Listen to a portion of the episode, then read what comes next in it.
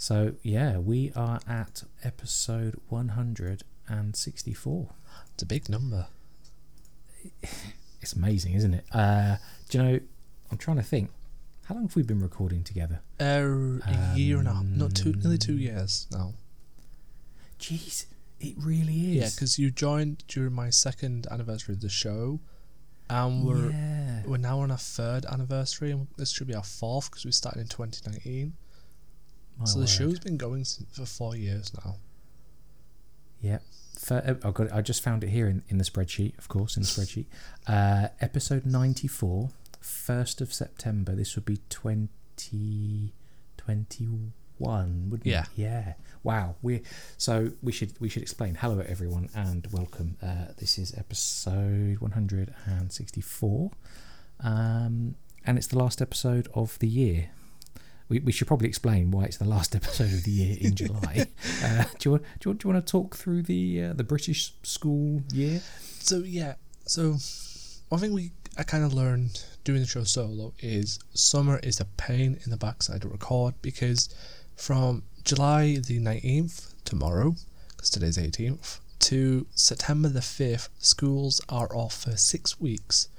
So that's 6 weeks with a 7-year-old and a 4-year-old, keeping them entertained from 9 till 9. So it's a safe bet that we just hibernate for summer, be with the family.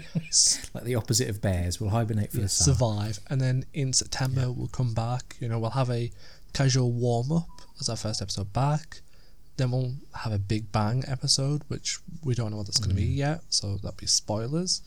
And then, obviously, we'll be greeted with Mirage.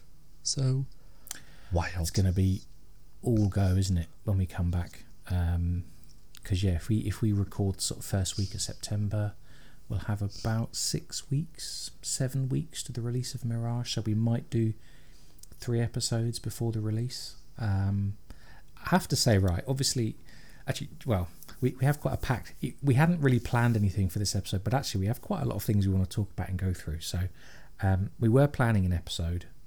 We are working with Ubisoft, but we can't say too much yet because it's not confirmed. But I think it'll be a really interesting episode, but we'll probably do it when we come back in September. So we couldn't quite get the schedule working, so we'll delay that by a bit. So we've got quite a lot to talk about. Good stuff, I think. But I tell you what, let's talk about Mirage. So, do you remember I said I was waiting to see if I'd pre-order or not, see what the game looks like, waiting to see more about, gameplay and more on the story and all the rest of it? I've pre-ordered. Yes. I caved. No, in all seriousness, right? When we saw the stuff at UB Forward, we saw some of the more detailed videos like was it Dev Diary or Dev Deep Dive? I can't remember. But I liked what I saw.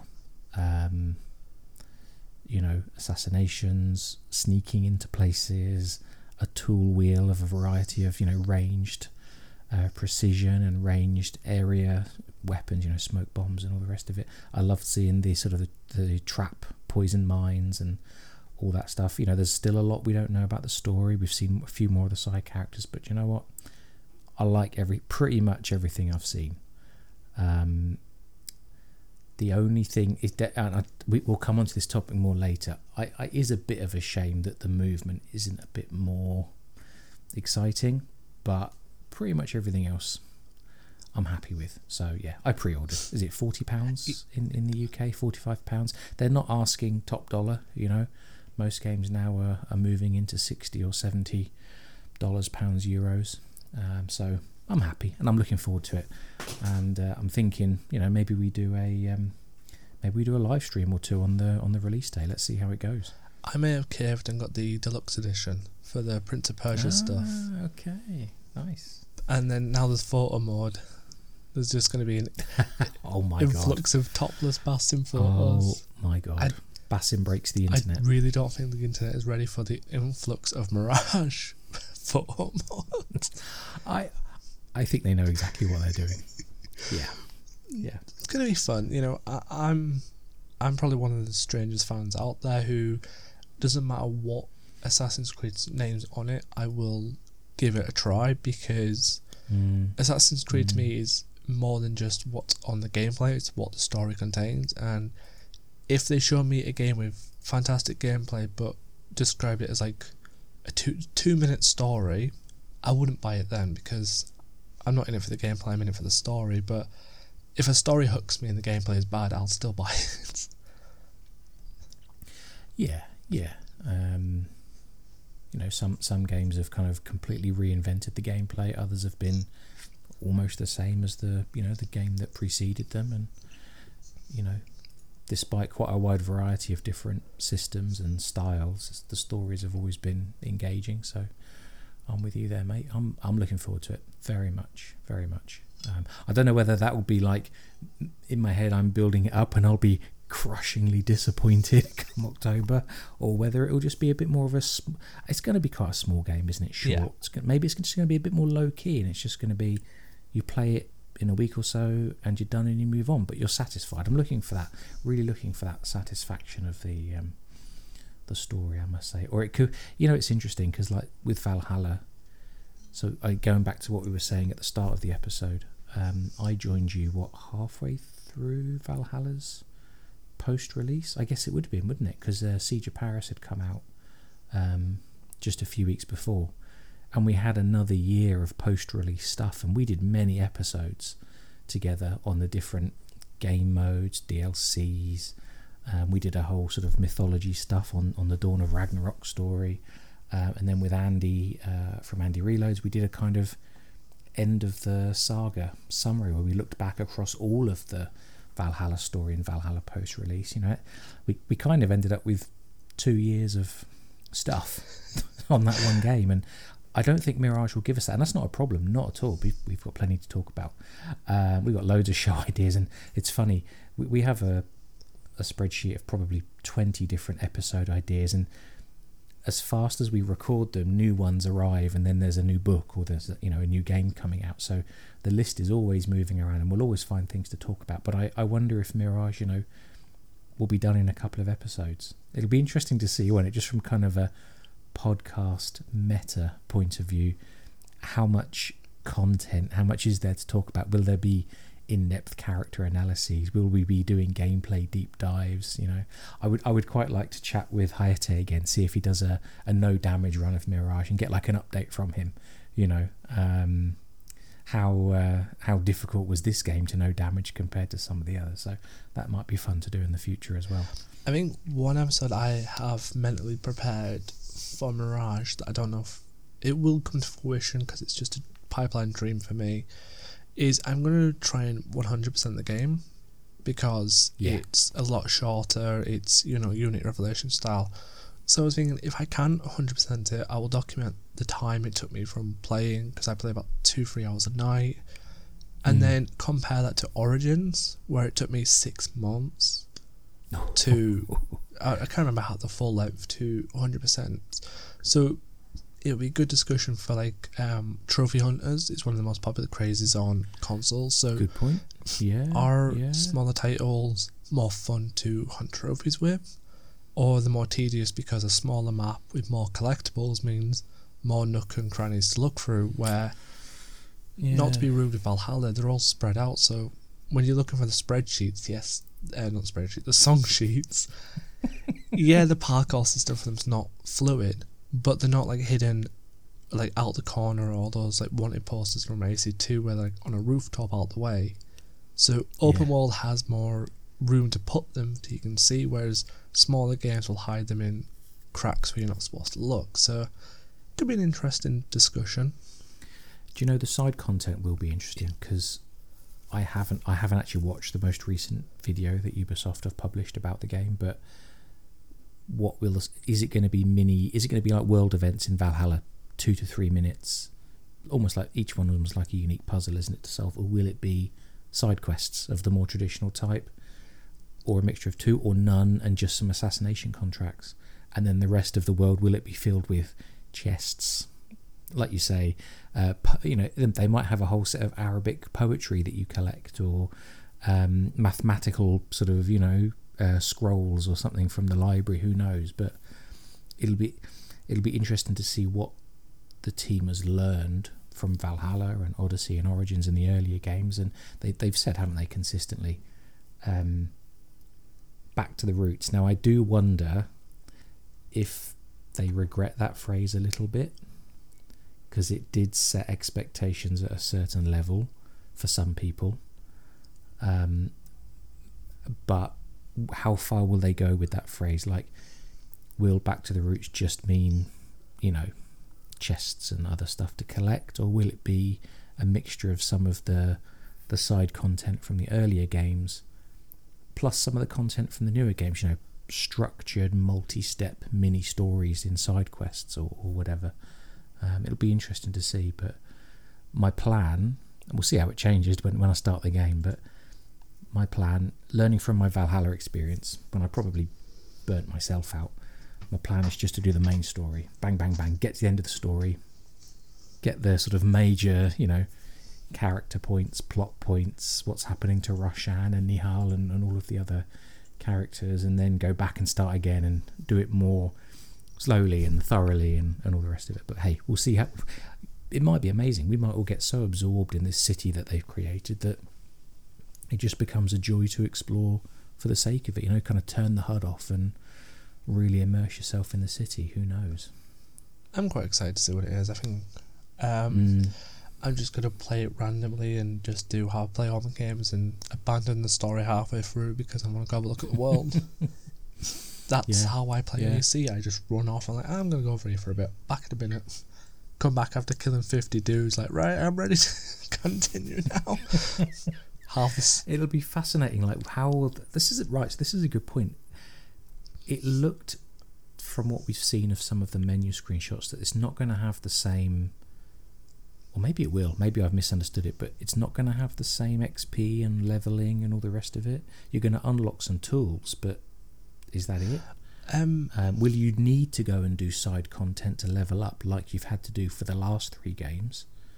Or actually, Valhalla was a weird mixed case, but certainly Origins and Odyssey, you needed to be at certain levels at certain points of the main story.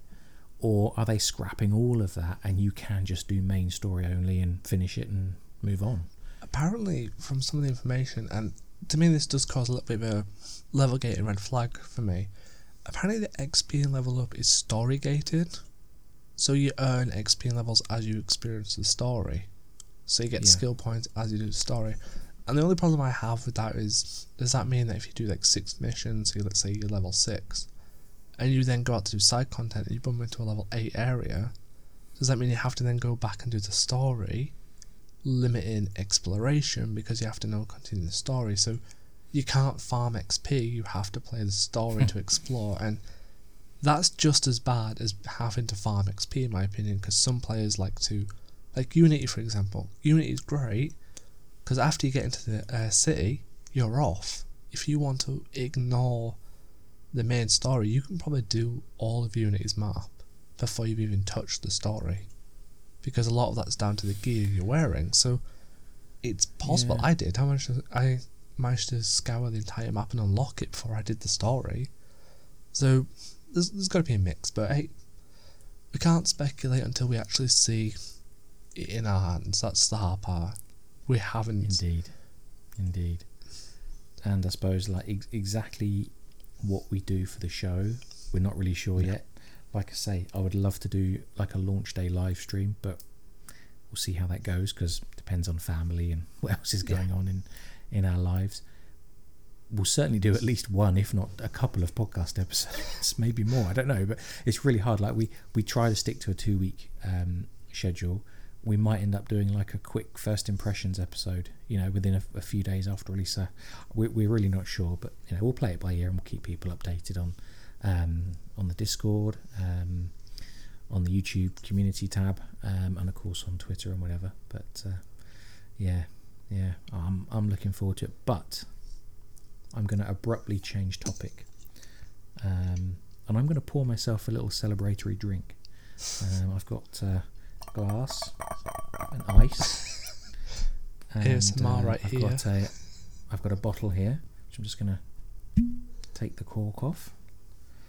And let's pour a bit of that in there. Just pouring myself a nice gin and tonic, mate, because we've got something. Well, not me, I haven't got anything to celebrate, but I'm going to celebrate it with you. Let's just open the tonic, shall we? Ready? This is going to be some amazing sound effects. Oh, there we go. We've just had an increase in ASMR listeners. Yeah. Let's just pour the little can of nice tonic water into there. And listen, I'm going to sit here. I'm going to toast you, sir. I'm going to sip my gin and tonic while you tell everyone your amazing news. I don't have any amazing news. I've been doing nothing. Yes, you do. Yes, you do. Cheers, everyone. It's quite embarrassing, but yes, after 15 years of planning it and just giving up, I've actually published my first ever short story.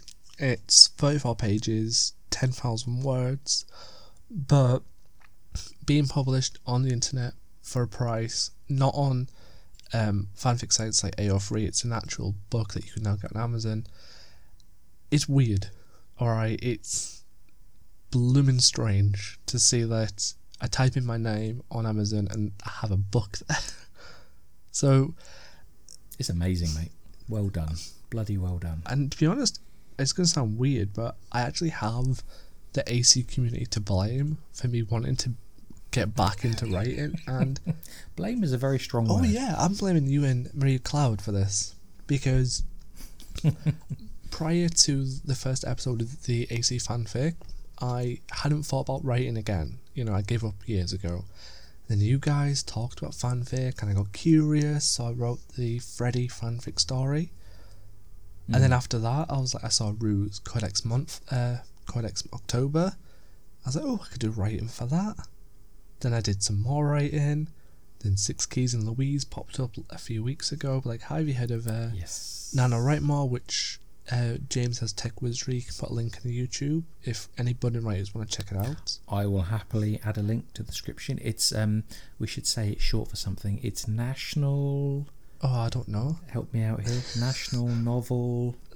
Oh. It's a funny acronym. National Novel Writing Month. That's the one.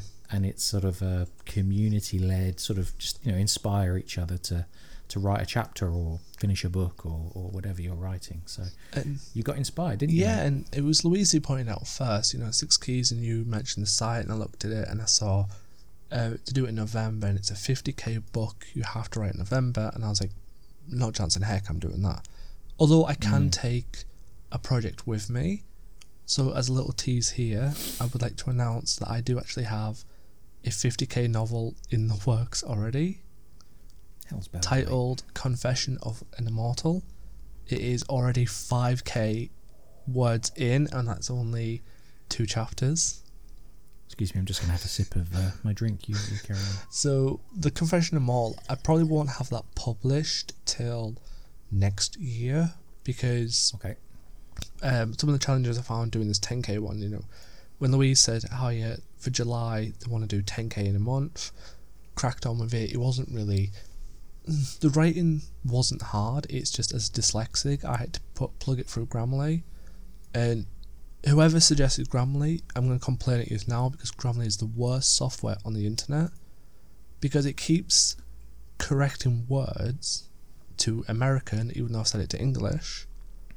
I found out that once I ran it through Grammarly, and Grammarly gave me this green score saying it's perfect, it's edited. I reached out to Chris from Scholars of the Creed. I said, hey, if you got a writer that would be interested in reading my book and give me honest feedback, they ran through it and they flagged a lot of things up. And when I looked at it, I was like, odd. Grammarly never flagged this up. And the stuff they flagged out were very important. There was commas missing, certain phrases need reworded, there was letters missing. There was a sentence in the book where an alcove of boulders was formed. Grammarly corrected boulders to building. So It was right. It's kind of hard. So if I do a 50k book, which I will have to run it through Grammarly, but then I'll have to try and beg people for free to read through this novel on a Google Docs to highlight every problem they can find in case Grammarly has screwed me up. Gotcha. And then you put it on Amazon and it takes 3 days for Amazon to review it. And then, so I put it on Sunday. They finished reviewing this morning, so it's been publishing since this morning. What's the name of the book? The book is Kiss of the Moon. So yeah, that got published. That went live like an hour ago. So it's wild, and it cost money. that was a hard part. What you have to pay to publish it. Well, no, this is the interesting thing with Amazon. You don't pay any fees. You publish it. You pay royalty fees off the book. So as a system, there's like I chose 30% royalty fees. So as it's a short story, 30% royalty fees cover between 99p and $2,000 bucks. Whoever's selling a book for $2,000 is crazy, but I picked $1.50, which is what they recommend, £1.50 for a short story of 10,000 words.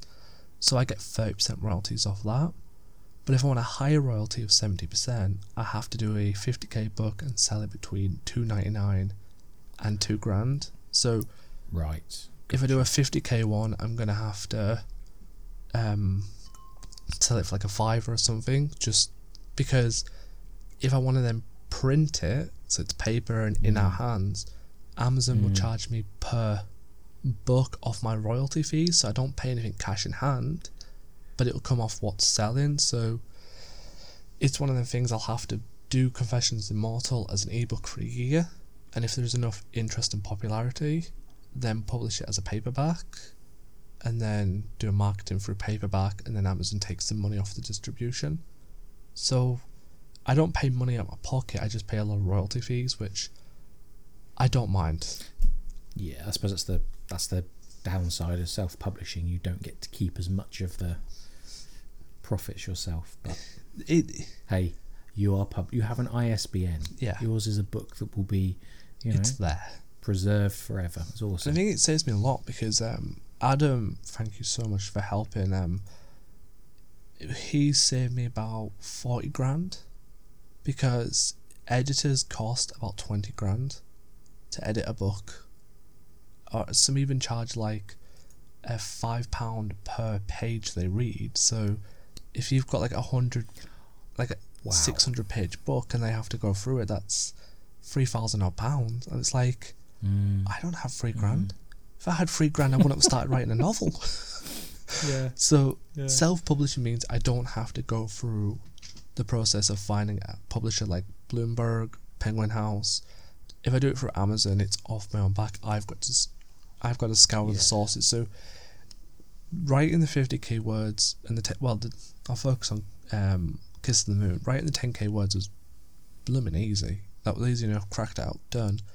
But it's then having someone to read through it who's willing enough to give their time and give their honest feedback, and then you've got to wait for Amazon to review it, and once it's out there, you just fingers crossed that you've got enough promotion that people are going to be interested in it. And if no one's interested, then you've not really lost much because it's still there. If someone's interested, then you get a bit out of it. And hopefully my bigger book, my 50k novel, will be more successful because that one's been 10 years in the making, so a 10-year book that's finally been made into paper is going to be a big achievement. Yeah, it's awesome, mate. I'm so impressed. When you sent the link over, you sent the picture over, you sent over a screen grab of the listing on Amazon, and just fantastic. Well done, mate. Well done. But you've not just been writing. You've been busy doing YouTube stuff. I know. And if anyone looks at our YouTube channel, we put all of our podcast episodes up there just as the audio. But we've got a few live streams on there. And you published a Skyrim in 2023 video a few weeks ago, week before. It has become our most watched video on the channel. So I think we're going to shut the podcast down and just become like a Skyrim YouTube channel. Yeah, hey, Skyrim is epic. Tell us the story. So tell us about Skyrim. Tell us what made you made this video and what was your sort of talking points. I'm going to blame Marcus, who's a community engagement officer from Ubisoft, who is for star players, because he said to me, "Hi, did you know you can put videos from your Xbox into OneDrive?" Here's Declan for years like, oh, I need 80 quid, I need 100 quid, I need to buy capture cards. No, there's a Drive option. So when Marcus said, put it on Drive, light bulb. I love Skyrim. I'm obsessed with that blooming game, to the point I will be buying, when I get enough money, the anniversary upgrade, so I can buy all the DLC mods just to play the game again for the 20th time. So when Marcus said that, I was like, you know, it'll be a laugh. I will record some screenshots, some random B-roll, put it into the OneDrive, sit down with DaVinci and just talk. It's going to sound dodgy, but talk absolute nonsense about why I love this game. Like, I tried to script it, but I didn't like the script because I just wanted to talk nonsense about why the game is just a lot of fun. Even if I did just sarcastically make a reference to Lord of the Rings at the very start. And one of the most popular memes of Skyrim is that really long intro where it's just like fades into black. Where he's on the back of the car, is that right? And he says, hey you. So I can't remember, you know the rest of it. It's probably the most memed intro. Everyone like does stuff like, hey, let's meme it better. Let's have Layla entering an Animus and her memory reload is Skyrim.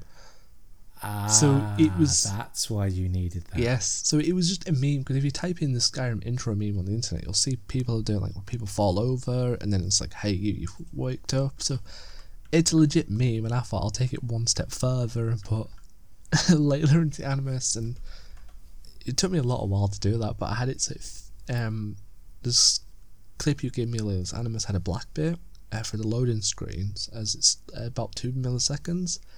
I took that and put it right at the end of my clip, so it looked like it fades to black as she's leaving the Animus. Nice. So it was like a little joke that she's gone in, this is the memory of her playing Skyrim, and then she's left. But I've been on some crazy whirlwind ride lately. I don't know what's got into it. What else have you been doing in terms of videos and stuff? I did an Anno 1800 review. Right, tell me about Anno, because it looks like SimCity, but sort of in the olden days. But better. Okay. So now you're talking to someone that played SimCity 2000 from the original floppy disks in about 1994 or something. So SimCity 2000 has a very special place in my heart, my friend. So you tread lightly. Well, the thing is, I did a written review of Anno, and I was very displeased with it because written reviews don't get much traction over YouTube, so I really wanted a way to sit down and do YouTube, but as again, I didn't want to buy capture cards. I don't have time for capture cards or OBS settings, so when again learning how to do it through the Unity video and the Skyrim, I did that and I just did a general review. But I think Anno better than Sims if you're looking for more of a realistic history based, you know. Sims has some wild things like fires, aliens, invasions, but it's a proper down to the earth historical based like cities builder, you know. There's a lot of Syndicate vibes because it's 1800s, which is around about Syndicate, so it's industrial age. Gotcha. So you can zoom into the buildings as I did a lot, and you know, instead of Ubisoft just going, hey, this is the mechanics, they've done some really good detail on the world. You know, you can look into the lighthouse and there's like some sea rust at the base of a lighthouse, which incredible because it's realistic. You can see people walking in and out of the market square, which is the main point. You can see people walking up the houses, right? And you know, it's blooming hard to play because I'm like not very good at city builders, but it's a ton of fun to watch your city upgrade and become a bit more industrialised and see people walking around and doing the business. And then I break the city because I've decided I've not got enough wood. It's a funny game, isn't it? Because they've been making, this is Ubisoft series, they've been making Anno for many years. There's many releases, isn't there? But it kind of flies under the radar. Yeah. Maybe city builders are just not that big a market in the gaming market, but are there any others? What's the competition for Anno? They don't make SimCity anymore as far as I know. So the competition is City Skylines. Okay. But the problem, I would say I wouldn't say Civilization. No, I think for city management, I can only think of City Skylines. But I think the problem Anno had is nothing to do with game competition. It's actually consoles, because city builders on PC are 10 times better than consoles because of the less mouse has a lot less movement restrictions over the dead end zones on consoles. You can build more all the complex menus and sub menus, I guess you need. Gotcha. Whereas, which is why when they said, "Hey, Anno's coming to console," after it was launched in 2019 on PC only, it was like, that's going to be impossible to put on console because there's radial menus, there's different menus, there's different inventory systems, and they blooming did it. Like, there is no issues with the game controller wise. It's like a mad scientist moment where they've blooming done it. The controller feels fast, alive. I think some of the issues I had with controller was more learning mechanics. So City Skylines is good, but it's very realistic heavily, so everything's got to have electricity lines powered together, it's got to have roads and where the only realism you need for Anno is roads. Everything has to have connected by roads. You've got to trade and you've got to have a fire service at one point, which was weird. Okay. But you don't need like skylines, sub-skylines, tram systems and all that. It's just more chill.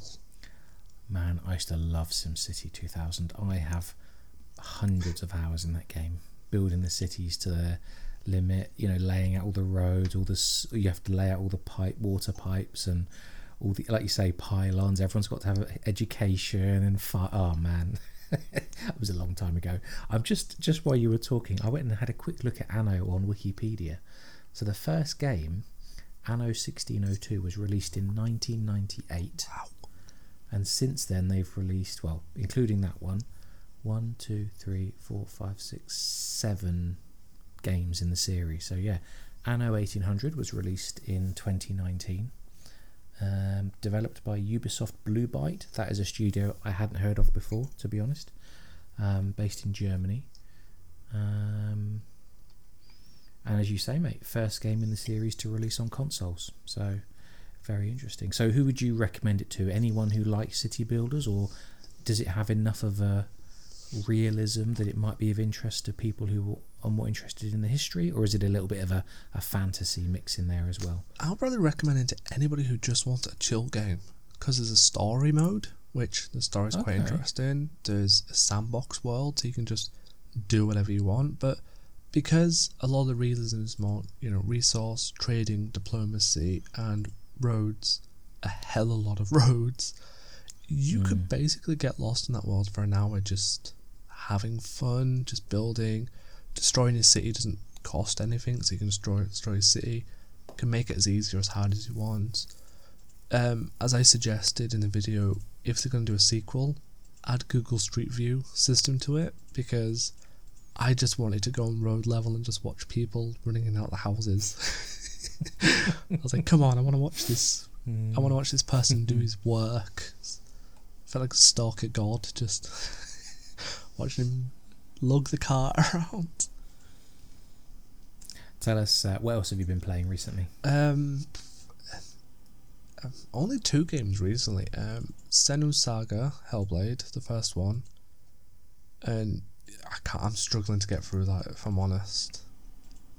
Mentally, more like. It's a good game, and you know, I like to take breathers from it, because the world design, I don't think there's any like loot you have to go through. It's very much, it's like an interactive novel, like Life is Strange means. Do you know, that's it's very linear. There's some pretty simple environmental puzzles, isn't there? Yeah. There are combat encounters, but it's much more about Senua and her own struggle, isn't it? It's a very interesting game. Beautifully done. I have mental health problems, so it is playing a little bit on them at times, especially the first boss, and you know, a lot of encounters, and you know, you're not going to do it, you're going to die, and then you kind of like, you don't feel joyful at beating the boss, because it feels like a mental struggle for Senua to beat the boss, And I think that hit home because I'm used to playing Dark Souls where bosses are challenging and you get that rush of "ha, I've done it," or you play RPGs where you just a god and it's fun just to melt bosses. But this time it was like, I've done it, but the journey to get here was blooming difficult. I've had people telling me I'm not good enough, being dragged down. Some people were encouraging me. It just felt heavy in a good way. That I felt emotional at the end. And I would play. I need to finish it because it is a good game. Yeah, yeah.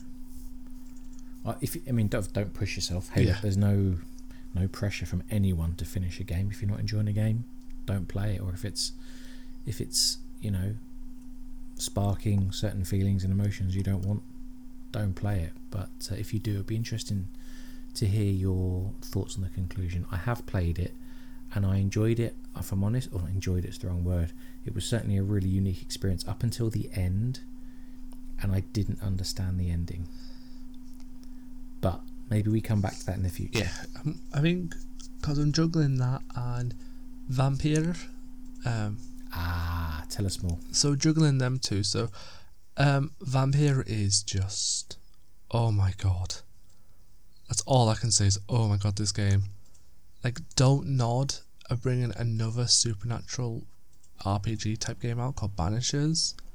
Mm-hmm. And I'm loving Vampyr so much that I want to play Banishers. Because, how do I explain it without spoiling anything? That's the hard part.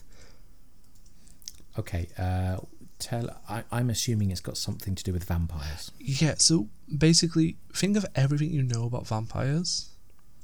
They dress well, they have pointy teeth, they like blood.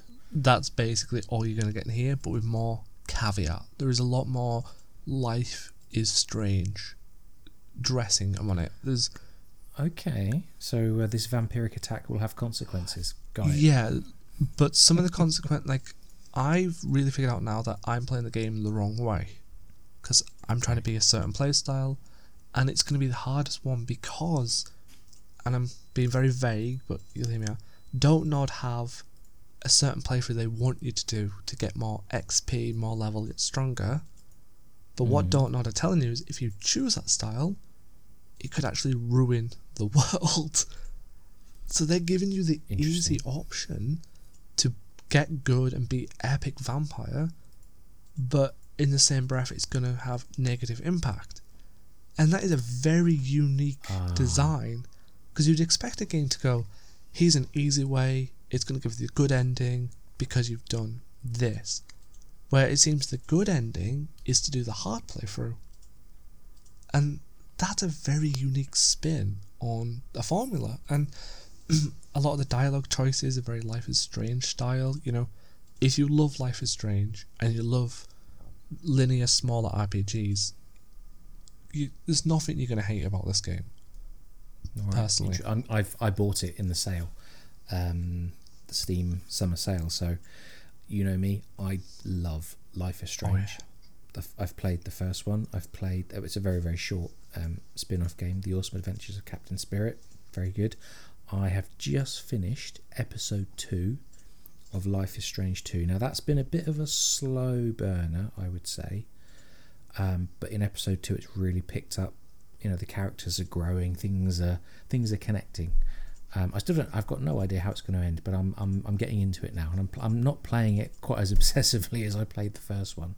But yeah, I'm enjoying Life is Strange 2. I've got to say, Don't Nod, I'm gradually collecting all of their games. Remember Me was their first game. I don't know if we've spoken about this on the show, but I know I've spoken about it with others on Discord and so on. Remember Me dates from 2013. I think that's a really interesting game. Got some fascinating concepts. Funnily enough, it's all dealing with memories and editing of memories, and how would you do things differently. That's obviously their thing, and Tell Me Why, another really interesting choice based, I suppose you'd call it more like an interactive novel style of game, like Life is Strange. So I like their stuff. I am looking forward to Vampyr, that's for sure. Might be a little while before I get to it, but I'll let you know. Well, I've just pulled up the website for Banishers from Don't Nod, which is the next one, and think I have that on my wish list. I'm just going to check. Carry on. Sorry. Their blurb from their official website, so no spoilers, is New Eden 1695 and Tia Durrett and Red McRae are lovers and banishers. Already, lovers, you know there's going to be some emotional heartstrings pulled right here. Mm-hmm. Who vowed to protect the living from the threat of lingering ghosts and spectres. Already interesting concept. Following a disastrous last mission, Antia is fatally wounded, becoming one of the spirits she loathes. Okay, that's interesting. In the haunted wilds of North America, the couple desperately searches for a way to liberate Antia from her new plight. Just that concept just screams amazing. So, two lovers are already going to be heartbreaking about being pulled apart, but also dealing with the fact of they don't like spirits, so she's going to become the thing she hates. That's already going to be a heartbreaking concept. And judging by how good Vampyr is for combat, world building, how great Life is Strange is for basically story beats, there is nothing about this game that I think is going to be bad. I think it's what was the name of their upcoming game? Banishers Ghosts of New Eden. Right, I thought I had that in my wish list, but I don't. Oh, it comes out 7th of November this year. I will stick that in my wish list. Yeah, I don't know why, but over the last year I seem to have really like Don't Nod stuff. So I'm following them more closely. Same. Banishers is on my wish list for when it goes on sale. I'll probably pick that up as well, because some of the concept art I've seen from their official website just looks. I mean, I'm just in love with Don't Nod. Like, I just love those stories where it's a bit more story heavy and a bit more immersive than the usual type that you can get. So we'll have to see. They did a detective one called Twin Mirrors as well, which is about a detective. Interesting. I think that one was, Sam Higgins left his hometown, and everyone knows, behind 2 years ago, for the death of his best friend. He has to confront the town's troubled past and his own. And, some of the pictures of it look absolutely amazing. I think me and you maybe one day build up a Don't Nod collection. I think we are. We did do a Life is Strange sort of off-topic episode a few months back, and that was a great conversation. I'm looking forward. I think, like I say, Life is Strange 2 has been a bit of a. It's taken a little while to get into it, but I'm enjoying it. I'm also looking forward to playing True Colors. True Colors is so good. Yeah, you have said that to me for about 18 months, and it was funny. It's that cover art of True Colors. It's Alex Chen, the lead character. She's got this big multicoloured background. It looks like the Holi Ceremony festival in India. So she's got this big burst of different colours behind her, a hand laid out, and it's such a fantastic pose and such a fantastic cover art. And I've had that in my mind for like 18 months. But I wanted to play the games in order, so I started with Life is Strange 1, which I think is fantastic. I'm gradually working through them. I shall let you know. I hope to finish Life is Strange 2 in the next couple of weeks. I have got a few other games on the go as well, but then I'll definitely go straight into True Colors, because I'm looking forward to that one, that's for sure. True Colors is good. It's my favourite by far. Understood. What else you playing? Anything else exciting going on? No, that's all. That's all I've been able to afford this month, and I think I've entered a chance to get a Steam key for Starfield, so I can try and like review that. But okay, God knows if that'll go anywhere. So I think this year I'll probably just stick to Vampyr, Senua, and Mirage as the only games I'll be buying. Understood. Yeah, unless anything comes out for free. I made a few purchases in the Steam sale. I chuck a lot of stuff in my wish list and then I just kind of leave it there. So I bought Vampyr, like you. That was £7, which I think is a bargain. I got Dishonored 2 for a £5. That's a good game. Sorry. Yep, I've only played the opening chapter, and I'm jumping around a lot. I'm like a guy at like those hotel breakfast buffets where you got a bit of everything. So I'm jumping around a lot at the moment. But yeah, Dishonored 2. I finished Dishonored a couple of weeks ago, and yeah, just fantastic. I did the low chaos run, very very safe, very sensible. I rescued Emily. All is well. But yeah, I love the vibe of Dishonored, and I'm really enjoying that intro to Dishonored 2 is great. So I'm looking forward to getting into that. But yeah, I'm probably going to finish Life is Strange 2 first. But then yesterday, or the day before, when I was just looking in the sale to see what was left, I saw BioShock, which I've never played any of them. Let me tell you. So I got BioShock Remastered for £3.50. I got BioShock 2 Remastered for £2, and BioShock Infinite for a £5. So for £10, I got all three games. Now, I started Infinite yesterday just because it's the newest game, and I thought I'm just going to play it. I know that they are connected, and I might miss certain story beats, but I thought I'm just going to try. I've no idea what I'm going into. It was a complete impulse purchase. And I am hooked, absolutely hooked. This game is insane. Oh, yeah. The visuals, the art design, just the creativity of this floating city that they've created. Plus the story is pretty damn disturbing. So, but yeah, I am hooked. I am fascinated by this series, and BioShock Infinite. So yeah. Infinite, in my opinion, is the best one. I've played all three.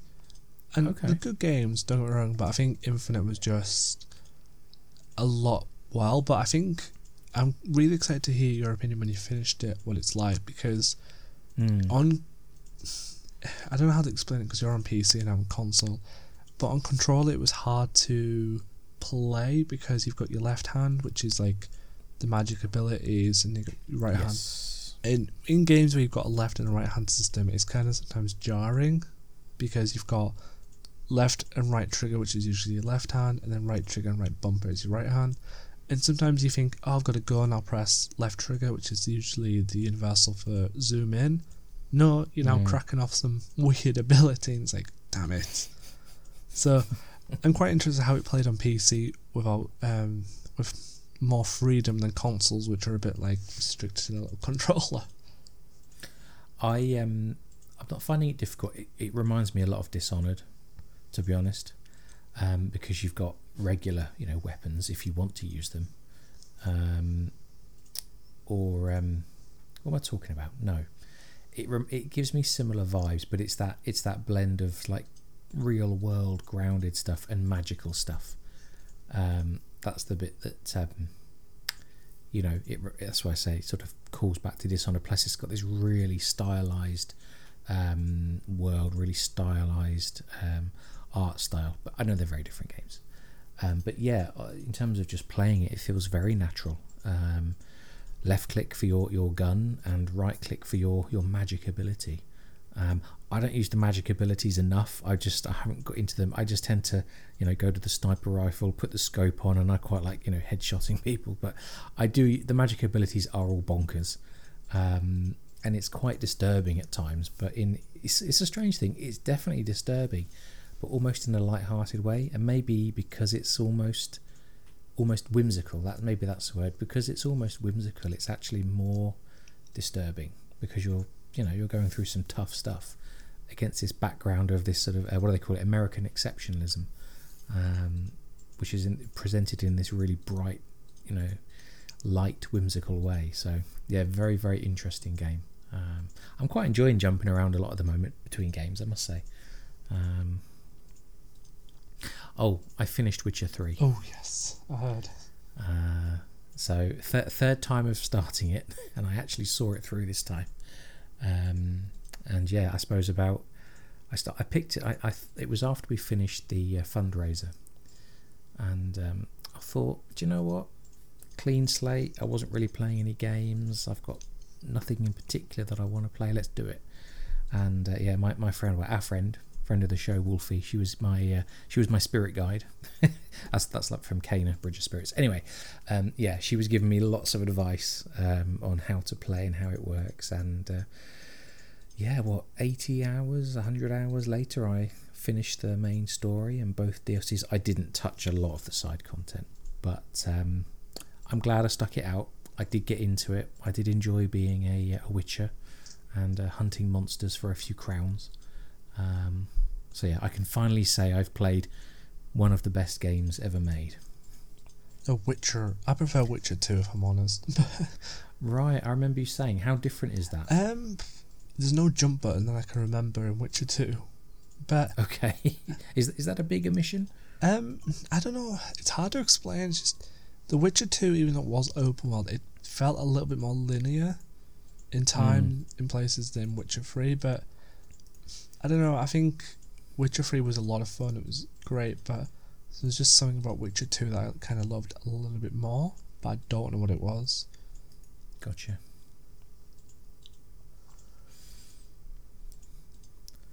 Fair enough. Have you played the first one? Because that's going back, what, 12, 13, maybe more years? No, I only played the second one, which was quite weird because, I know it's off tangent to what we're discussing, but The Witcher's an 18 game, and I remember walking into Sainsbury's to get a Devil May Cry game, and the Sainsbury's person was like, no, I can't say the games unless you've got ID to say you're over 16. I was 15 at the time, so I couldn't buy a game. So I went into the game shop.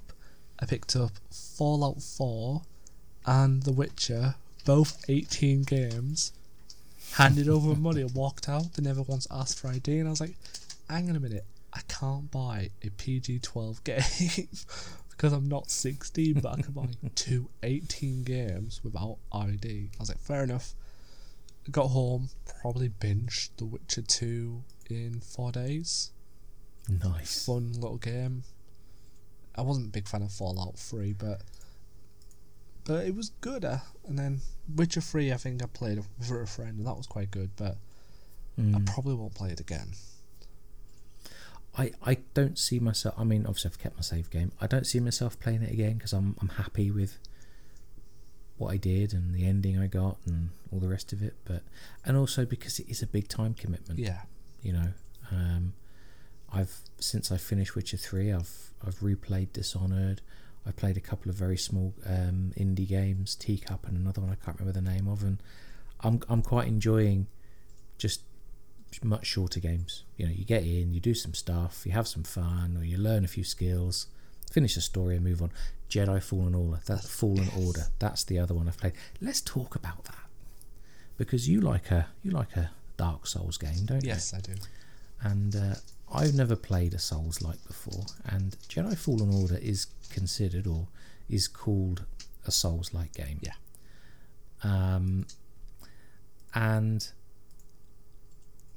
I wouldn't say how to explain it.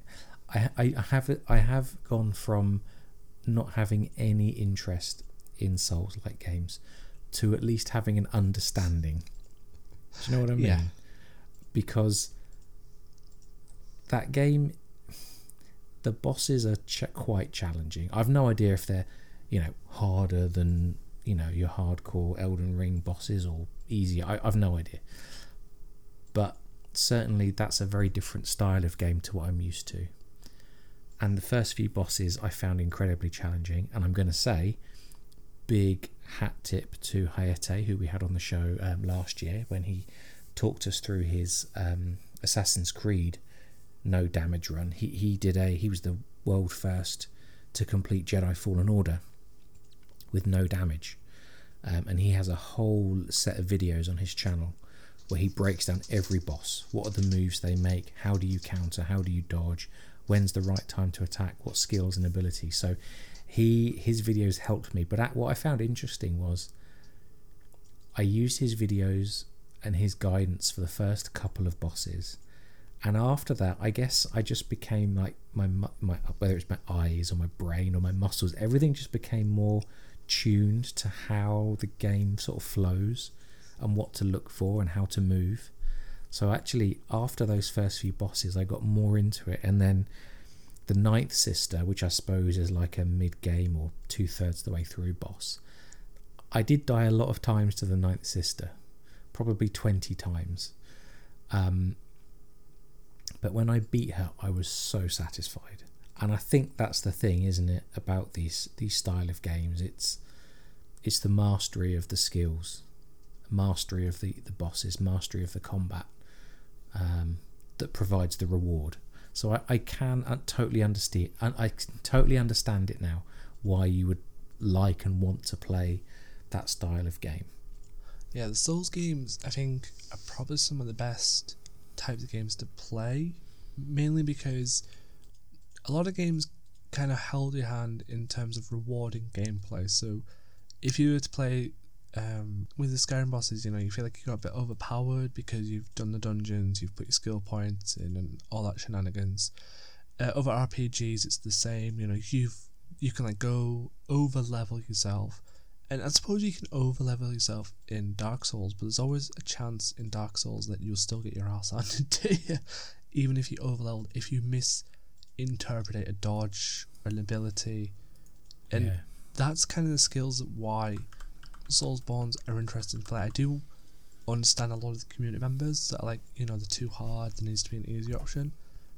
I would never disagree, because, you know, sometimes it would be cool to have a little bit way to tune boss's health down a little bit. That was a big discussion. Was it after Elden Ring came out? Because, you know, that these games should have an easy option. I've got to say, personally, as someone who is fairly unskilled, I don't agree with that. I think if a game comes out and says, this game is hard, then you know what you're buying, and if you don't think you're good enough, just don't buy it, play something else, you know. I think I'm on the side of Dark Souls games need a easy mode to curb the toxicity of the community, because people's assumption is, oh, I'm struggling with boss, you need to get good, and that's kind of an offensive thing, because the problem in a Souls game is not that you're bad. You could be, you know, very good player, you could be very leveled up very well, you could know what you're doing, but if you're struggling with timing over a boss attack, it's not your fault. There's some bosses where there's two attack you at times. There's one of the first bosses, Margot in Elden Ring, he has close range, long range attacks. The second one, Godric the Grafted, you can get him to half health and you're like, yeah, how epic. He will then stick his fist into a dragon and turn into some dragon-handed monster who can breathe fire. Oh my god. You could literally have got his health down in 10 seconds because you're that good, but as soon as he gets to his second form and you start, you know, rushing, you start getting overconfident and you die, that's not you being a bad player. That's just you getting overconfident. So to then say to that person who's struggling, get good, that's not fair, because get good is just the stupidest comment, because, and again, to come back to Hayate, what he does in his videos is he says, he breaks down, these are all the animations the enemy is going to do, and he shows you what to look for. You know, the arm will go back, or they'll take a step to the left, then they'll swing their lightsaber, you know, top right to bottom left, and because he breaks it down for you, you can then go back into the game and you can say, I see that animation now, and your eyes gradually get more and more tuned in to what to look for. And I think that's what was happening to me, kind of subconsciously. He gave me that leg up to get started, and then I started to tune into it more. Get good is just a stupid comment. What does that even mean? You know, some things are not obvious. If you've only ever played RTS games, and then Origins, you decide to pick up Origins in the sale. If you've never played melee combat, even to us a simple thing like, tapping spacebar to dodge, that's not obvious at all, because you've played racing games and RTS games, you're not going to know about dodging and parrying. You're going to have to learn that, and if all someone ever says is get good, well, what does that even mean? You know, take the time to say, right, you need to put your shield up, you need to watch as they thrust forward with their sword, and you tap spacebar or whatever it is on controller to dodge. You know, once you give people a few building blocks, they're away. I've never liked that get good comment. It's not helpful. But I think as well, Elden Ring and Souls games need an easy mode or a reduced damage mode, because the developers are absolute evil people at times. Like, I kid, in Bloodborne, which is one of the most popular PS4 titles, There's a really good mechanic to get your health back, because it's all based on like blood. It's like a Lovecraftian horror, so there's a good mechanic. But one of the bosses, I think it's Mikrovesh, he's in a very small room, so that's a big uh-oh. And one of his abilities is an AoE ability where he shoots stars in the sky, and you gotta think, you're in this 4x4 square room with barely any room to dodge, and he's dropping an AoE that covers 90% of the floor. Oh damn! Yeah, even like I had a friend who completed it 6 times. He was on his like 5th new game plus. He's literally, he one shots most bosses, and he said like if he doesn't time the attack right, he will lose because of how small that room is. And it's one of the moments where, you know, there's ways around it. You could make it easier, but come on, Elden Ring people, sometimes you do it on purpose. There was one boss I fought that was in the middle of a poison swamp, so as soon as you get off your horse, you're getting poisoned, so you're getting a poison tick down, so your health's deteriorating, they're shooting magic at you, and it's like, seriously, you're just doing this to be evil. But even those bosses, like you said, that are hard, is there a strategy where you can always beat them, or is there always an element of luck, you know, RNG, whatever you want to call it? I'm going to say both, because all bosses are on loop. There's always the attack animations are always the same. They never change. It's how I've beat a lot of bosses, because I beat the first werewolf boss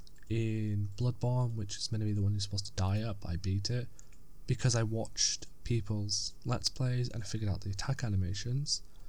So there's an element of loop, but there's also an element of luck, because you could hit at the right time during mid-animation. So there's again with Godric the Grafted, once he starts his fire ability, he stands and points outwards and it's an arc.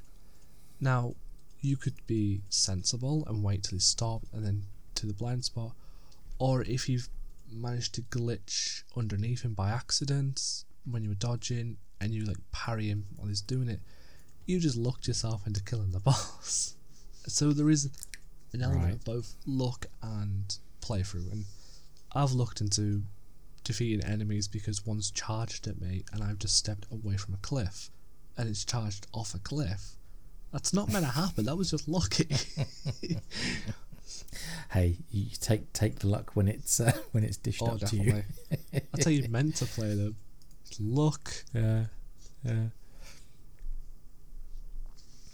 All right. I want to change tack a little bit and talk about this show, what we do, and money, funding.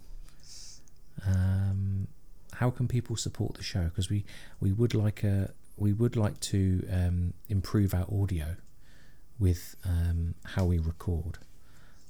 So we've got a couple of ways for people to support us. What are those? There's Ko-Fi, which is probably what I'm going to say is the easiest option for people that just want to like do a quick donation to help the show. And then obviously there's going to be a revamp in September of Patreon, which is more if people want to dedicate time to support the show.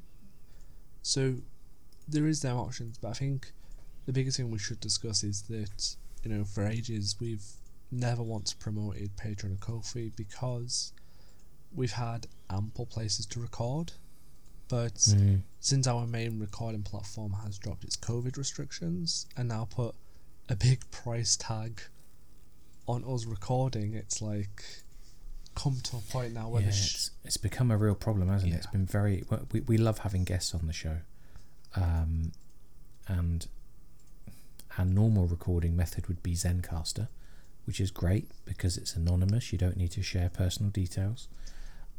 It's high quality, gives us separate tracks, but they have gone from being a free service to being a very expensive service, and it's really put a bit of a strain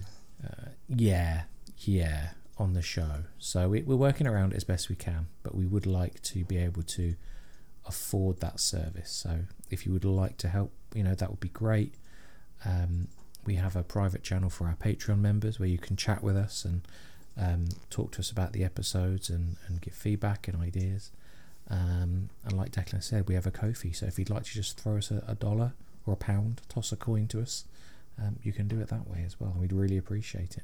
And I think the stance we are going to take, if we're in agreement, is we have these services, but we're not going to become a show where every episode it's going to be straight in your face of, hi, can you pay us, you know. No, we've never done that. The links are always going to be in the description. We may promote it in the odd episode just so people are aware, but we'll never become a show where every post we do on Twitter where it's like, hi, Mirage has this cool blue dye, oh by the way, pay us Patreon money, you know. We're never going to become one of those like content creators that everything we do there's going to be a Patreon link attached, you know.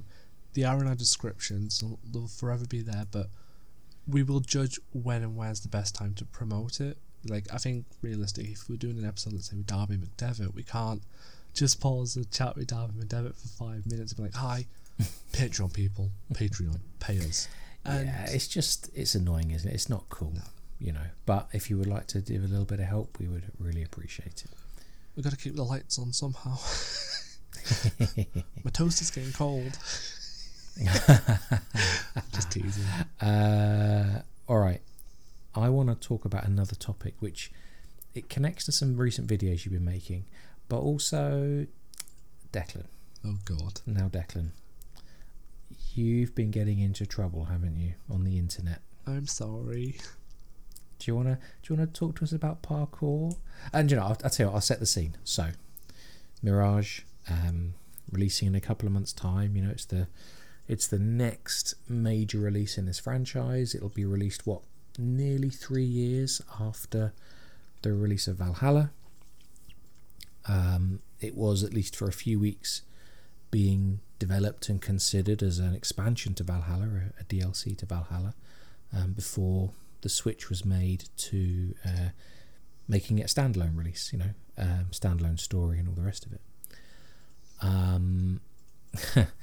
It's such an interesting picture to pick apart. So the development is being led by Ubisoft Bordeaux. They are one of Ubisoft's smaller studios. They do have experience of working on the franchise. They led the development of Wrath of the Druids, I think. Plus, they've developed other projects for Ubisoft. But this is their first kind of, let's say, full Assassin's Creed game. They've been saying for a long time, you know, that they are going, this game, Mirage, will go back to the roots. And I think that probably set expectations in the wrong direction. Now, all the content we've seen the video clips, we've seen the dev notes and all the rest of it, what's become clear, and as was confirmed in the recent Reddit AMA with the creative leads, the movement, the parkour, is going to be very similar to what we have become familiar with Origins, Odyssey and Valhalla. It might be slightly faster. That's actually not clear. There's clearly a new move with those big pole vaults for crossing open sections of the city of Baghdad.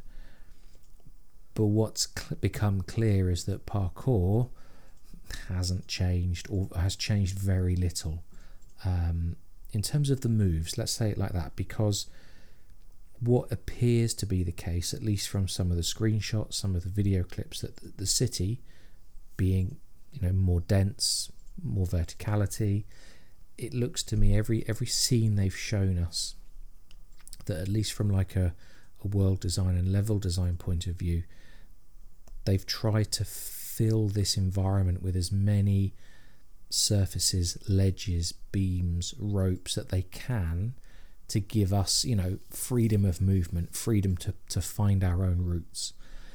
Now, what can you do on those routes? Probably nothing that exciting. It's just, you know, push the stick forward.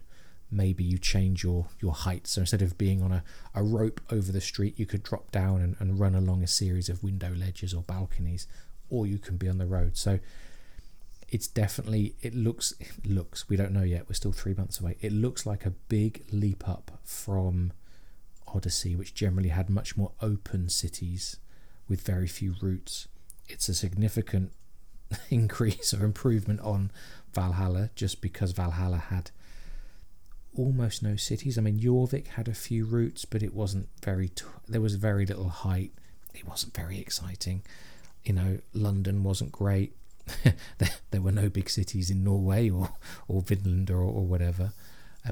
I mean, Paris, you couldn't even enter the city of Paris without using a little hack, which was later closed. So Valhalla did not provide, really, out of a couple of routes, many options for parkour.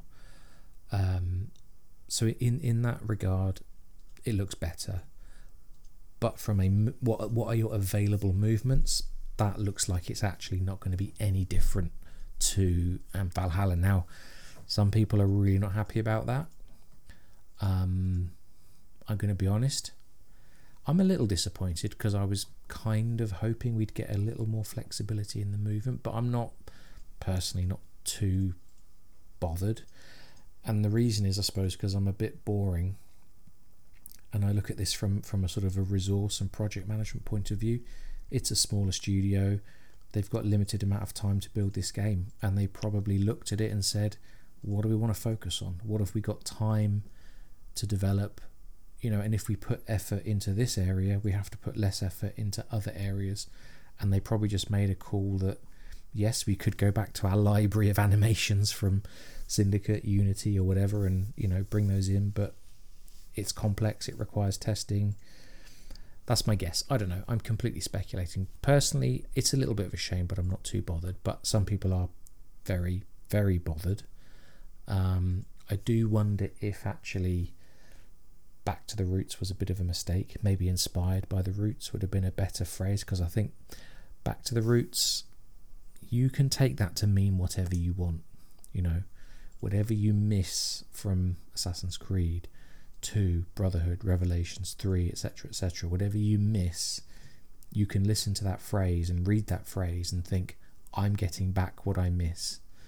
And actually, that's quite... I can understand the phrase as like a guiding principle of the game's development and feel, but it never meant we're going to have everything back the way it was 15, 14, 12 years ago. And I think some people maybe expected too much or assumed too much. I'm not sure. I'm not being harsh on those that are upset, because hey, you want a game that gives you that feeling that you had with the earlier games, and perhaps this game won't give that. Personally, like I say, bit disappointed, but I'm still looking forward to exploring this city and, you know, running on the rooftops and all the rest of it. But Declan, tell us about parkour and your recent discussions with people and your exploration of parkour. First of all, I just want to explain something about the title Back to the Roots, and I just want to quickly explain that. I think Back to the Roots is one of the most gatekeeping comments Ubisoft could have ever made for a game, because the most toxicity players of myself have faced since enjoying Origins, Odyssey and Valhalla is they're not AC games. They don't feel like AC. They've strayed away from the roots. By Ubisoft saying, okay, the next game's gone back to the roots, it felt like they're basically saying, hey, yeah, you people who've abused fans of the RPG trilogy, you were right, the last three games aren't AC games, we're going back to AC games now. So it felt like that titling was acknowledging the fan base that has been aggressive and saying this is not AC, they've gone away from the roots, this is not what Assassin's Creed is, and Ubisoft's got a flag out saying, hey, this game's going to be the game for you guys, it's back to the roots, we're going to acknowledge that the last three games weren't AC games, so here you go, here's Mirage. That's how I read Back to the Roots, and I'm sorry if I offend anyone, but someone who's been bullied for enjoying Odyssey, Valhalla, Origins, same something back. I've even had death threats saying, you know, how dare you do podcasts on Odyssey, it's a game that's not Assassin's Creed, it's... Someone said that to you. Yeah, I've had quite a few death threats about Assassin's Creed staying away from its roots. So when a company says, wow, okay, we're going back to our roots now, it's like, great, I've had death threats for Assassin's Creed straying away from its roots, and you're now openly marketing the game as back to the roots. Can you not see how that's promoting the toxic vibe of the community that wants big games based on roots? And I know I'm probably alone in that idea, but when you face 3 or 4 death threats about a game that's gone from its roots and you're now selling the game back to the roots, it feels like there's no justice for people who get bullied for enjoying RPG trilogies. So I know I'm probably wrong for suggesting that, but it's just one small gripe I've had with it. And then, yes, I got in trouble with parkour. But in my defence, my issue with parkour is actually Ubisoft's own fault. Because I joined the community in 2019, and this was the first time I interacted with the world of Assassin's Creed. So I learned fanfic writers, I learned artists, I learned people who did parkour. And when I saw Memento Gallery's parkour for the first time, I'm going to be honest, and this is no offence, I thought he had hacked or modded the game for Unity. Yeah. Because I didn't know that gameplay animations were in the game. I just thought, you know, Memento Gallery loved Unity, so he modded it to do that. And that wasn't me being disrespectful, it was because when you play Unity, you get a brief introduction saying, hi, we have up and down parkour. Oh, Unity, it gives you one... It's like a screenshot, isn't it, on the screen, and it's some arrows showing you running from ledge to ledge. And yeah, it says press parkour down or parkour up. It doesn't tell you anything of the complexity of what you can achieve. It's pretty bad. And you've got to think, when you play AC1 to Unity, we never had ever got that screenshot telling us what we can do with parkour. And here's the problem that I try to explain. I know Twitter's hard. When you're a lone gamer with no friends, no community, and you're playing AC1 to Unity with a system that doesn't tell you there's up-downs, back ejects, there's side ejects, they just tell you nothing about parkour, but they tell you, here's how to social stealth, here's how to combat. When you join a community and everyone's like, oh yeah, back ejects and AC2 are fantastic, you think, is this a mod? Is this a hack? And they show you how to do it, and you're like, I didn't know, because the game doesn't tell you. And I'm not saying that games should hold your hand, I'm saying that Ubisoft needed to be a bit more tutelization with this mechanic, because they showed us how to counter. There's a whole mission in AC2 where Ezio learns how to social stealth, pickpocket, and there's a whole emphasis on assassin being social stealth and combat, but there was never an emphasis on assassin being parkour. It just felt, in my opinion, parkour was just a side thing to get from A to B. It was never a part of the game. And I know the tombs made you do parkour, but what people don't realise is the tombs were the hardest thing for me to play in AC2, because I didn't understand the parkour mechanic, because no one tells you. So for years I've just played simple parkour of left, right, up, down, not doing the movements, because I didn't know it existed. And I shouldn't feel ashamed for that, but so coming to this community and learning it, I think people have been modding, I think people have been hacking the games to do this animation. And when I watch videos like Leo K, which I started doing, and they've been breaking it down in a helpful way, it's like, okay, I understand now that... I saw your comment on his video, actually, one of his older... Was it one of his older Unity guides? I've been watching them now to understand more, because... Yeah. I do agree. The man's a legend, because he doesn't assume your knowledge. He doesn't judge. Like, you, if you interact with him on Twitter, or I've posted a few comments on his videos, and he always replies, which is awesome. Yeah, he doesn't judge. He just says, this is how it works, this is what you can try. Here are the toys in the toy box. Go have fun. And that's how it should be. But I think, you know, like, this isn't only okay, this is just a general praise. That's not how it should be, because people don't join communities all the time, so they play a game on their own. And people like Leo K, who is such a great boon to the AC community, teach them. People may never find his work because they don't interact with the community, so they're playing all these games, and let's say they add in back ejects, side ejects into Mirage, for example. A player who never steps foot into the AC community will never know that mechanic exists if Ubisoft don't utilize it. That's true. I mean, that won't... If they finish the game without doing a back eject, that's fine. Yeah. If they enjoyed the story, enjoyed the game, that's fine. I think where people get... It's such a complex issue to unpick, isn't it? So if we set aside, like, what expectations did people have a few months ago to what are their expectations now? Like I said a moment ago, these, like most games, they give you a range of tools. you can choose which ones you use and which ones you ignore. And that's part of the fun of making the game your own, isn't it? And parkour in the older games was one of those tools. You could just walk along the street. You could get Ezio on a horse and ride around the Colosseum.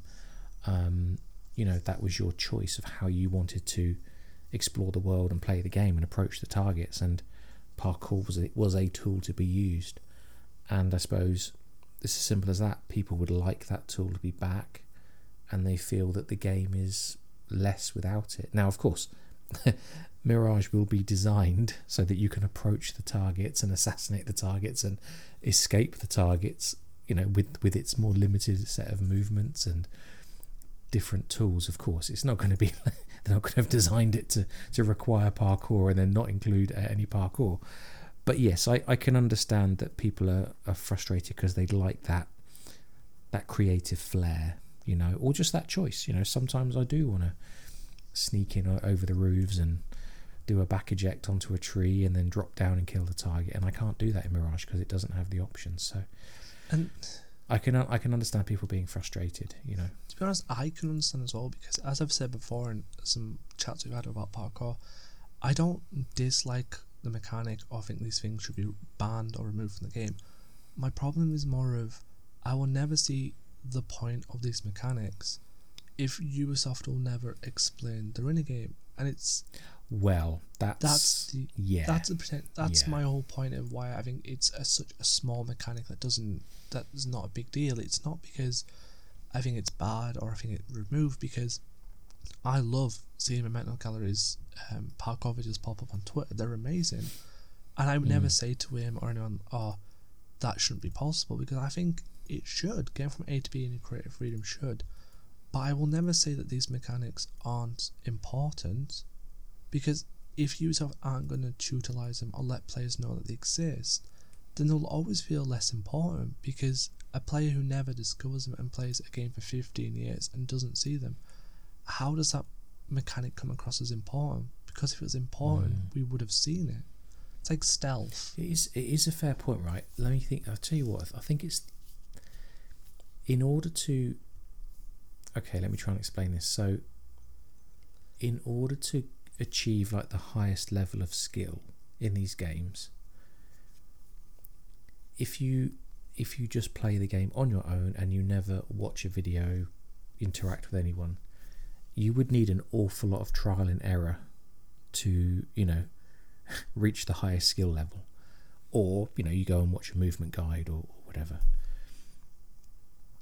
But in order to watch that movement guide, you've got to know what you're searching for.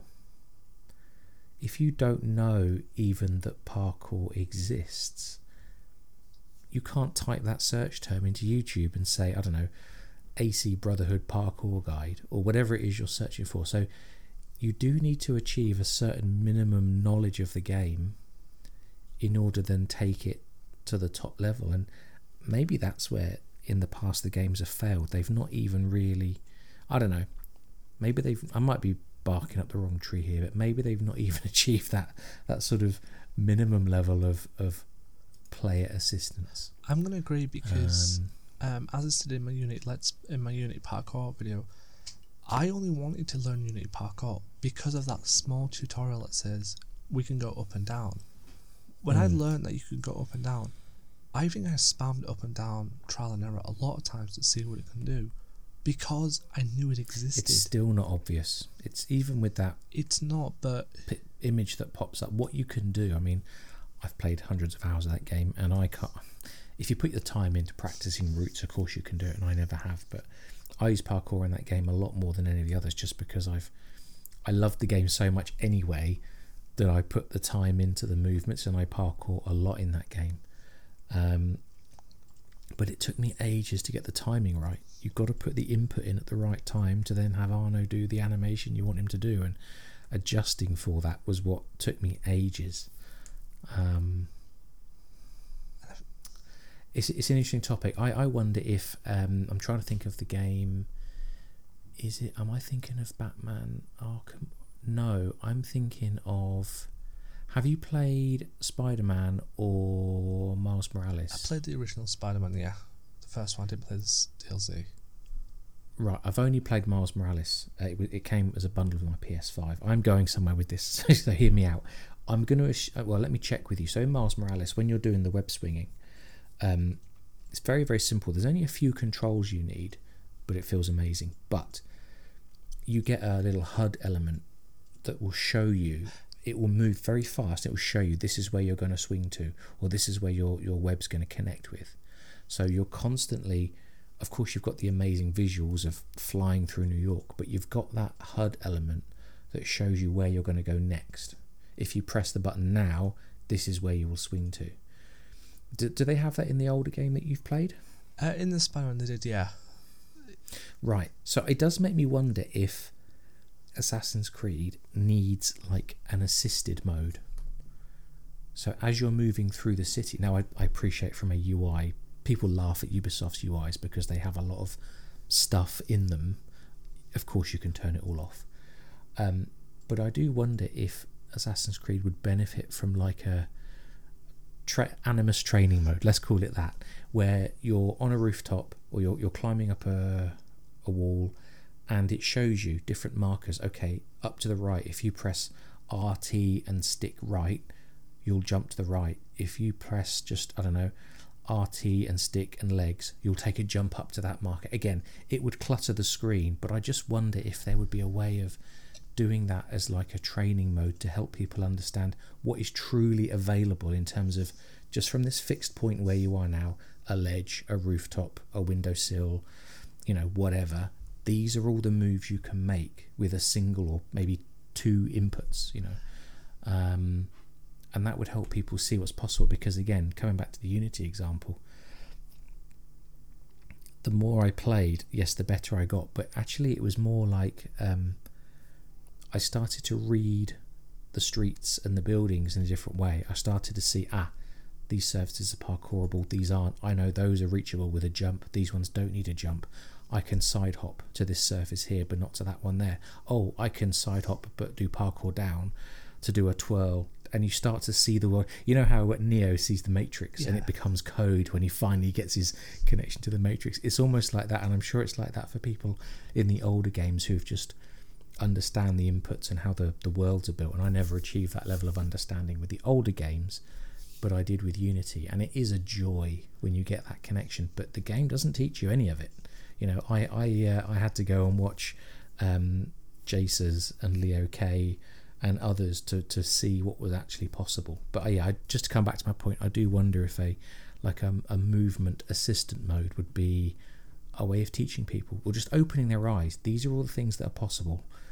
Go have fun, and then they'll gradually build their knowledge out to the what the limit of what's possible. Well, that's the problem. See, this is coming up to another point that I didn't discuss on Twitter, and it's 'cause it's hard at that limit. When you play AC1 and you get through the Animus HUD at the start, they teach you to social stealth, hide, what the different movements are. Yeah. They never once teach you parkour. You then play AC1 and you... That's true, actually. They don't, do they? That's a very good point. You learn the combat ring, and that teaches you combat. AC2 again, they learn you combat through the Altatori place. They learn you social stealth. They don't learn you parkour. In Brotherhood, they added the training rooms for parkour, and I have discovered them, but there was no in-game section to ever mention them. I didn't know they existed until I rushed through the menus because someone suggested it. And here's the point. If Unity can have such a throwaway line of, oh yes, you'll see multiplayer assassins that you can join, why cannot Ubisoft have, before you synchronize with your ancestor, we have uploaded a new training program to better understand the mechanics? Literally, yep. It's just that simple. You know, in the Unity, the way Unity is framed, you are the initiate. Yeah. You're the Helix initiate, aren't you? You could have had Bishop, welcome initiate. This new version of the Animus, this version of the simulation, has some new features. We're going to talk you through it. And they could have literally done a parkour tutorial framed as Bishop teaching you this new... Anyway. But yeah. That's my whole stance. I think I'm not going to take back what I said because I do think these mechanics don't look important or look needed because the franchise has never highlighted as them important or needed, because it's, again, it's player creativity and player freedom. I adore player creativity and player freedom. I would kill to see people do what they do in Unity in Mirage with Basim. I'm not saying that I don't want to see it. The problem I'm saying is, can people understand that when you're never shown these mechanics, when you're a solo gamer with no community to help you, can you understand how these mechanics don't look important or needed? It's like someone giving you a recipe for a cake and not even telling you eggs go into it, and you make the cake and it's terrible. You're going to think that's how the cake's made, and you'll do something wrong because someone didn't tell you you needed eggs. Is it your fault as the player for not trial and error to put eggs in? Well, no, it's the person who gave you the recipe. They taught you everything else. They didn't tell you it needed eggs, and that's my problem with parkour and these back ejects and side ejects. It's not that Ubisoft should get rid of them, never put them in. It's more of, if you want them in the game, show players the agency. Heck, in your weird menu UI where you have YouTube links to your videos or your other games, I'm pretty sure if you reached out to Leo K or Memento Gallery and asked if you could in-game have in their videos highlighted for people to click on them as tutorials, you could get the community involved in building tutorials. So as soon as a player comes on and says continue, load game, and then the news, and there's player guides, that would be phenomenal. Well, indeed. Yeah. And I think another point I'd like to get your opinion on with the parkour is world agency. When you play Unity, there's nothing to do on the rooftops.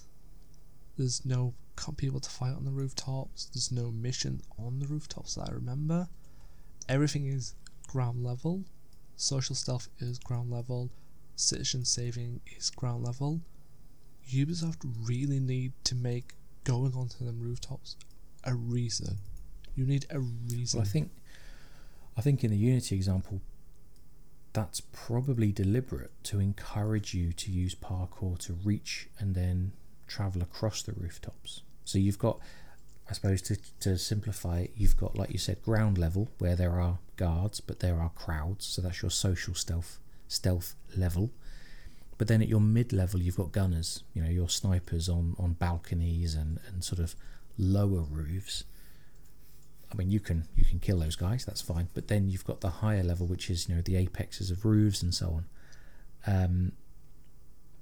My assumption is that's deliberate because they want to encourage you to either social stealth on the ground level or parkour. Get up to the sky and use parkour. See, that's something that I always found funny. So in the earlier games, and you know, as I said before, I've come to these games long after they were released. I'm not the best at the movement in the earlier games, but when I started playing the early games, I went in thinking, this is great, I'm going to experience the parkour of the early games, this is going to be awesome. And actually, I ended up not using the roofs because they're covered in archers and gunners. So why would you go up on the roofs when you're just going to be shot at? I generally would use social stealth and hang around on the streets below. But again, player choice. You give players a range of tools and you let them build their own approaches and their own story. So I would rather it returned as a fully fledged, you know, flexible tool. I'm going to say that. I think I'm going to stand by it. If they want to bring it back as a full-fledged tool, don't half-arse it and keep it hidden. That's always going to be my stance. Don't bring back back ejects, side ejects, whatever, and just keep them hidden for players to find, because you need to give players a reason to use them, to experiment. And if that's through, hi user, before you do a continued memory, we have virtual training rooms to help you get custom with the memory stream. Boom, yeah. Perfect. Or in their menu I have player guides, again, boom, perfect. And that's the sort of agency that I'm looking for. I'm not looking for like missions where parkour's the only route to need, because players will still do simple basic speed parkour. You need to let people know that these movements exist, and that's my gripe. I I'm repeating myself, but I love Memento Galleries and Leo Kay's videos. And it's why I'm going to keep doing my novice plays parkour videos, because do it, mate. Good, I'm glad. Yeah, go back to the earlier games and see how you get on and what you can learn. I'm going to play AC1, and I'm going to be basically honest with people when I play it. It's because I want to see what was hidden from the player base, because that's what it feels like. I don't think it's fair on players like Leo K and Memento Gallery that have to be the ones to teach people, because if people don't know what they're looking for, they'll never find them. Ubisoft needs to have something in place so people can find them, even if it's just a basic message like, oh, an assassin is fluid and fast. Through trial and error, you can discover new ways to conquer your city. If I had that playing Assassin's Creed 1, I think I would have spent hours in Damascus trying new ways to get through the city, because it's a challenge. It's challenging me, the player. That's it. You've built your own challenge with the tools available in the game. I think that's what people want. They want more of their own reasons to play, rather than just here's another side quest or here's a river raid or whatever.